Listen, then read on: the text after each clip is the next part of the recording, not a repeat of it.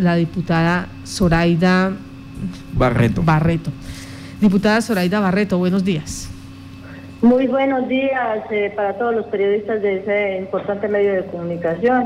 Especial saludo a la audiencia que nos escucha, a todos a los, a los doctores Jairo Castillo y a la doctora Violeta Niño y a todas las personas que nos escuchan eh, el día de hoy. Sí, señora. Bueno, usted, Eh, sí. Señora. Estamos eh, precisamente el día de hoy estamos esperando la presencia de la eh, Agencia Nacional de Infraestructura. Eh, se canceló la reunión porque hoy está eh, hace presencia la ministra de Educación para entregarnos la mejor noticia y la que estamos ansiosos esperando la resolución mediante la cual se aprueba el estudio de factibilidad y se dan todas las eh, mecanismos para que eh, la asamblea posteriormente pueda eh, aprobar eh, como pública la universidad Unitópico. Pero estamos esperando Bueno, hemos fijado reunión para para que hiciera pues en, en todo el sur presencia y conociera de cerca, pero desafortunadamente no hemos eh, podido eh, concretar, no han venido.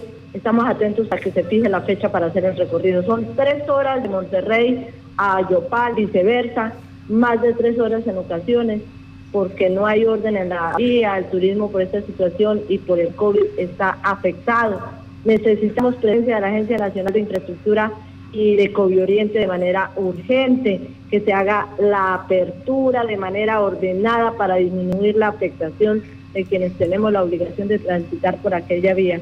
Y máxime ahora pues que se cerró la vía entre Tauramena y Monterrey, el tránsito y la espera va a ser mayor y necesitamos soluciones urgentes a ese eh, problema que se ha venido pues presentando. Sí, Eh, hay, diputada eh, Zoraida, personal. eh, Sí, la señora. Agencia Nacional de Infraestructura eh, determinó para cuándo se podría dar esta reunión, teniendo en cuenta que se esperaba fuera hoy.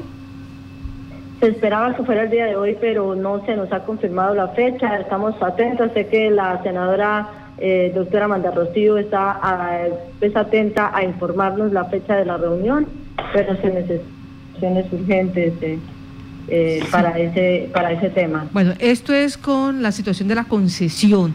Se suponía que hoy había reunión, se suponía que se iban a tocar nuevamente estos temas porque ya han sido reiterativos los transportadores. Aquí siempre pues tenemos, eh, digamos que mm, la situación de escuchar a cada uno de, estos sectores que se quejan eh, que no hay coordinación, los trabajos eh, presuntamente no se harían de manera adecuada, según lo que dicen los transportadores, que son los que tienen que sufrir las calamidades en el tránsito.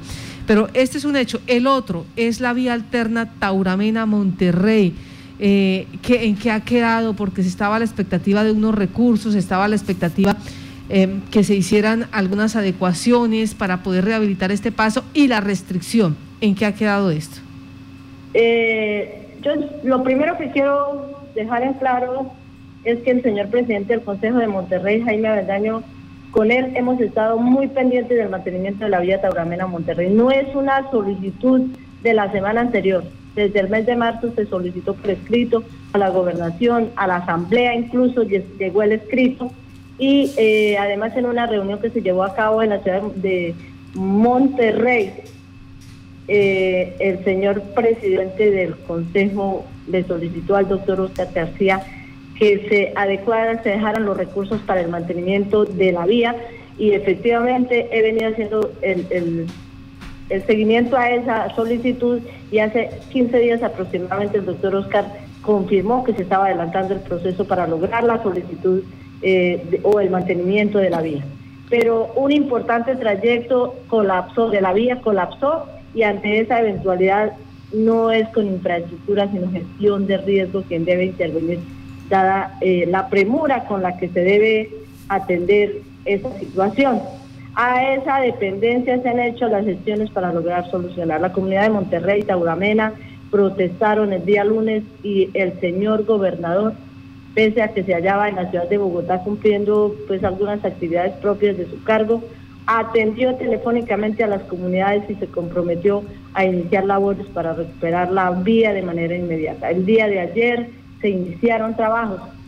No, en este caso no tengo otra cosa que darle las gracias por su buena voluntad al señor gobernador, a las autoridades de Tauramena, Monterrey, al presidente del Consejo Jaime Avendaño, quien ha estado eh, día a día pendiente de esa situación, al concejal Andrés Vega, al doctor Jorge Morales, al presidente Enrique Orjuela, al director de tránsito departamental, doctor Hernán Vargas, eh, quien hizo presencia en el municipio de Monterrey el día lunes para eh, socializarnos el decreto que restringe eh, el paso de vehículos con alta carga.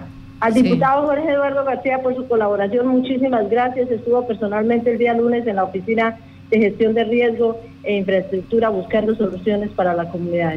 En esa reunión del día lunes, presidida por los secretarios de gobierno de Tauramena, Monterrey, el señor alcalde, las comunidades y la dirección de tránsito, nos socializaron, como ya lo dije, el decreto eh, que restringió el paso de buses de más de 19 pasajeros, y de todos los automotores con un peso bruto superior a los 9 mil kilogramos. ¿Qué se dijo por parte de las comunidades?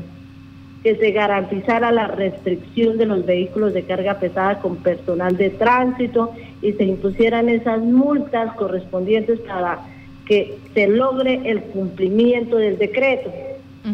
eh, esa esos vehículos de carga pesada son los que eh, creería que es una de las razones por las que la vía está eh, deteriorada y precisamente el, el, hecho de haberse ido la, la bancada eh, porque no hay cumplimiento de la anterior resolución que eh, el anterior decreto que se hizo en el 2019 para restringir el paso de vehículos de carga superior a, bueno, de tres ejes solo decía el decreto, pero ahora fue más específico y, lo que la comunidad planteó, el doctor Jorge Morales y todos los presentes, es que por favor eh, se deben instalar pues unos maletines, también así lo dijo el secretario, de, el, perdón, el director de tránsito, y que se espera el personal de tránsito para lograr sancionar a quienes no atiendan el decreto.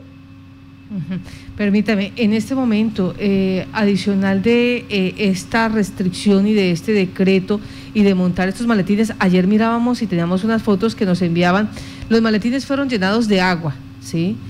Los vehículos, eh, sin empacho alguno, sencillamente los fracturaron, los rompieron para pasar. ¿Qué hacer para que, para que mejore la, cultura ciudadana en, en la parte vial? Porque esta, este tramo son exactamente 10 kilómetros eh, de pavimento que se hicieron en material de Castilla, que llaman, y este material pues no es funcional, no, no es de lo mejor que, se, que, haya. En ese orden, ¿qué, hacer? ¿Cuáles son, cuáles, digamos, las sugerencias que ustedes están haciendo o que está haciendo usted como diputada?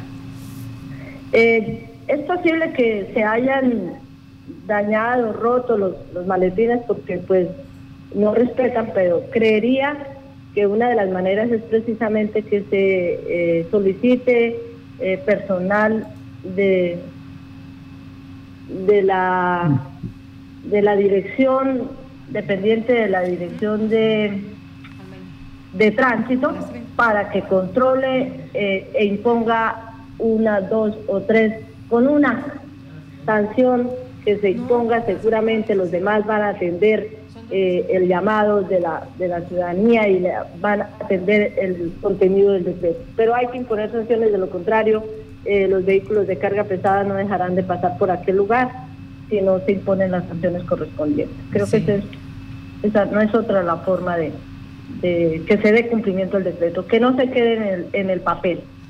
Bueno, diputada, usted es del sur y voy a aprovechar porque no solamente allá hay situaciones de vía, también hay situaciones políticas. Se está hablando de una consulta popular. ¿Esa consulta popular para qué se está haciendo? Eh, importante tema, periodista. Desde el año pasado algunos líderes hemos estado inquietos porque el sur no ha tenido representación en la Cámara de Representantes. Y hoy tengo conocimiento que un grupo de profesionales regiomontunos están liderando un proceso que está a punto de consolidarse con los demás municipios del sur. Tengo en este momento eh, que felicitarlos. Eh, gracias porque están pensando en el desarrollo de nuestro terruño. Necesitamos en el poder legislativo a una persona que tenga arraigo en el sur, que ame su gente, que propenda por el cambio, que legisle en favor de los más necesitados, que represente dignamente al departamento de Casanare, pero que tenga eh, especiales afectos y apego en el sur. Y ya no se está hablando de partidos políticos, doctora Marta. No se está hablando de partidos políticos. Los aspirantes pueden participar con o sin hallarse inscritos en grupos políticos pero luego de lograr el consenso, eh, esas son las reglas, deberá someterse a un partido o movimiento político. Y ya hay nombres, ya hay aspirantes, ya tienen idea más o menos cuántos precandidatos pueden salir del sector del sur del departamento a, eh, intentar ganarse ese voto. La verdad es que se está eh, organizando los comités, las pautas que se requieren para poder consolidar el proceso. Eh, sé que se hizo un análisis de, qué cantidad de personas eh, salieron a votar eh, en la anterior mm, contienda electoral. Tengo conocimiento que 62.320 personas del sur de Casanare salieron, votaron y de ellas 24.252 respaldaron la consulta a la Asamblea los representantes a la Cámara hoy elegidos lograron la curul el señor Cristancho con 21.879, Zorro con 21.670. Luego esos números, esa cantidad de votos eh, se evidencia o permite concluir que el Sur Unido puede lograr ampliamente la curul de la Cámara de Representantes.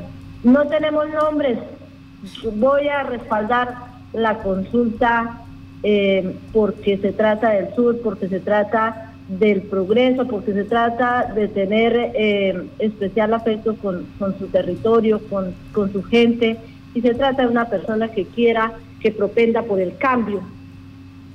Y que, eh, como lo he dicho, legisle en favor de los más necesitados en la Cámara de Representantes. No hay nombres, pero pronto se irá a a convocar para que las personas se inscriban y logremos eh, tener eh, el consenso para elegir el candidato único por el sur de Casanar. Diputada Zoraida Barreto, gracias por estar en Contacto Noticias. Eh, muchas gracias a usted, reiterarle a la comunidad que nosotros, Villanueva, Tauramena y Monterrey, hicimos una consulta y hoy tenemos cada municipio de esa consulta la curula en la Asamblea Departamental y podemos llegar a, eh, en, consenso a tener la representación en la Cámara de Representantes. Eh, aprovecho la oportunidad, no deme un segundo más, eh, de invitar a las compañeras diputadas Blanca Lidia Vargas y Esmeralda Borges a que se unan en sus municipios con sus líderes en este proceso que es importante para el desarrollo del sur de Casanare. Muchas gracias. Bueno, arranca entonces la situación política en el sur del departamento, se hace entonces esta consulta popular, ya donde la hace visible la diputada Zoraida Barreto.